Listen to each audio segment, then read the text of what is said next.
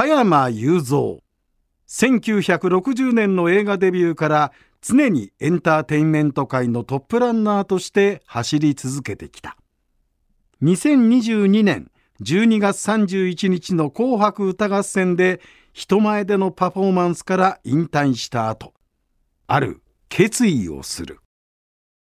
俺は100まで生きると決めた。皆さんご機嫌いかがでしょうか？野村国丸です。そしてこの番組のメインパーソナリティは加山雄三です。よろしくお願いいたします。よろしくお願いします。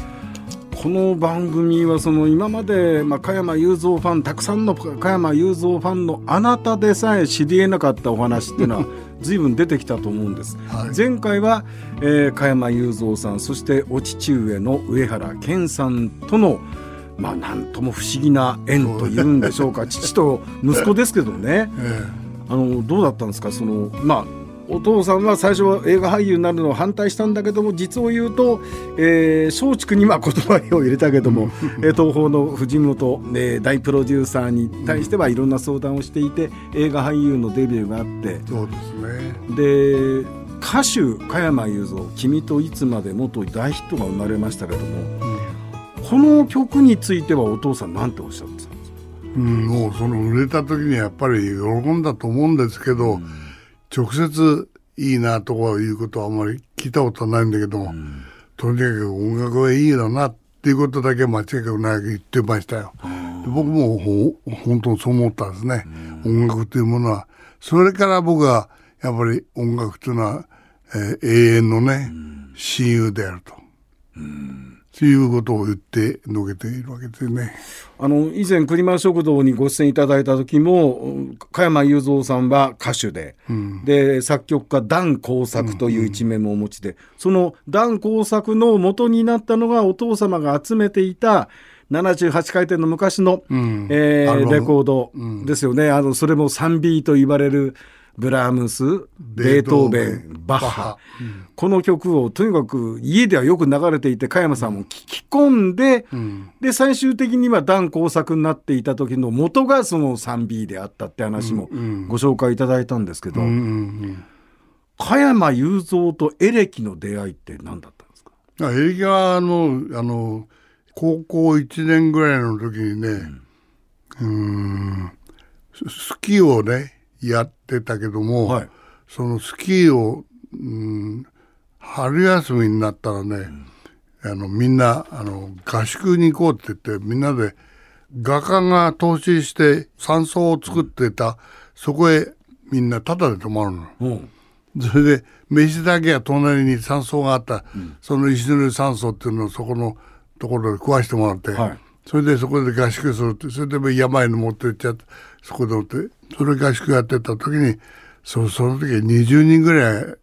みんなで行ってたけどその中にやっぱり、うん、カントリークロップスっていうのができるっていうのを一番最初やってきたその時あの何にもすることないと思ってたからところが一人ねギターを持ってきたやつがいいんだよ。それがさ野坂ってやつなんだな。そいつが持ってきたギターってへえ、すげえ面白いんだなと思って。ほら、そのギターがね、ものすごい握力握力ないとさ、もう抑えらんねえんだよね。変だなと思ったんだけどさ、ちょっとね、ネックが反っちゃってさ、はい、弦が浮いてんだよな。普通よりも。あの、弦を押さえるネックがもうそれ、反ってたそうそう、こう、もうちょっと、ちょっと、弦が離れてやってるんだよね。弦を抑えることはなかなか難しいぐらい。難しいなんてもんじゃないや。だからね、もうギタリストっていうのはものすごい握力があるのかなと思ったわけだよ。それ単にネックが反ってたんだ。反ってただけのことだ。うんうん、でそこでもってそいつがさひょうひょうとやっぱりカントリーウエスタンを歌ったんだね。うん、でそれがものすごく印象に残ってさ、俺に教えてくれよそれ教えてくれよってその500円のギターをさこんなに握力が必要なのかと思うぐらいね、うん、でもうネックを反っちゃってるの知らないでさ一生懸命やって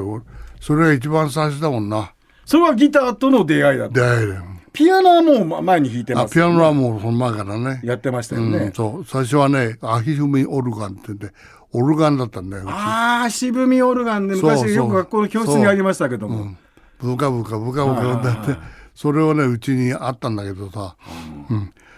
俺がそれでもってねあの、えーと、後に親戚になったけどもハーフの女の人がね、うん、その遊びに来て、うん、バイエルの74番かなんだと思うんだよ、ね、練習曲ですよね、うん、それをねバーってそこで弾いたんだよ、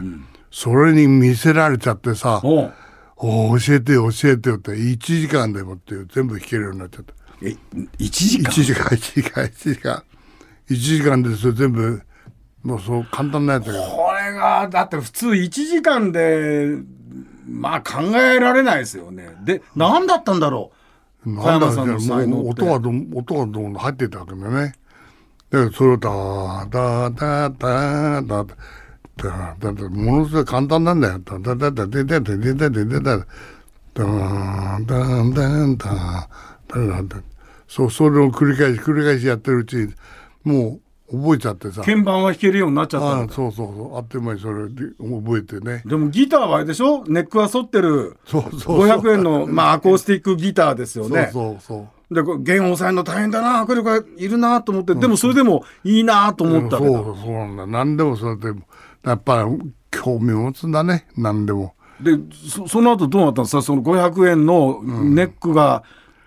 反ってる、うん、でその後はギターはどうしたんですか？買ったんですか？いやいやそれは借りて、うん、でその人が持ってるやつをね、うん、だったらそれは普通のギターみたいな。ネック反ってないギター。反ってないね。なんだこんなに簡単に弾けんじゃんかよって思うんだ、うん、でも簡単にそれこそ楽だよ今度はね、うん、でそれを借りちゃでバンドやったりなんかしてたんだけどね。それはアコースティックギターですか？そうそうそうアコースティックちょっと大きい大きめのやつでね、はいはい、でそれがでできるようになったらもう自分で欲しくなってさ、うん、でやっぱりその買おうってことになってね、うんうん、それでアコースティック買ったんだよ、うん、でそれをもうもう全然全然もう何でもできるようになってね、うんそのうちだんだんコードの数も増えていくわな。弾ける、抑えられるコードも。そうそうそう。うん、だからこんなに楽なものならねえなと思ってさ、それでやっててるっていうと覚えてた。うん、で、そのうちにまあ、あの、エルス・プレスが出てきてさ、うん、だから何でもこうやってるのはね、うん、真似できるじゃんよ。バンドさえあれピアノさえできればでいいよ。ピアノもだんだんだんだんだんだんだんだんだんだんだんだんだんだん When I walk through the door って、そのエルビスの歌を覚える。それから今度はカントリーやったら、ミャンバーだけなゴーンフィッシュ、ダウントドルバーンデイとかさ、そういうの歌って、じゃじゃじゃじゃ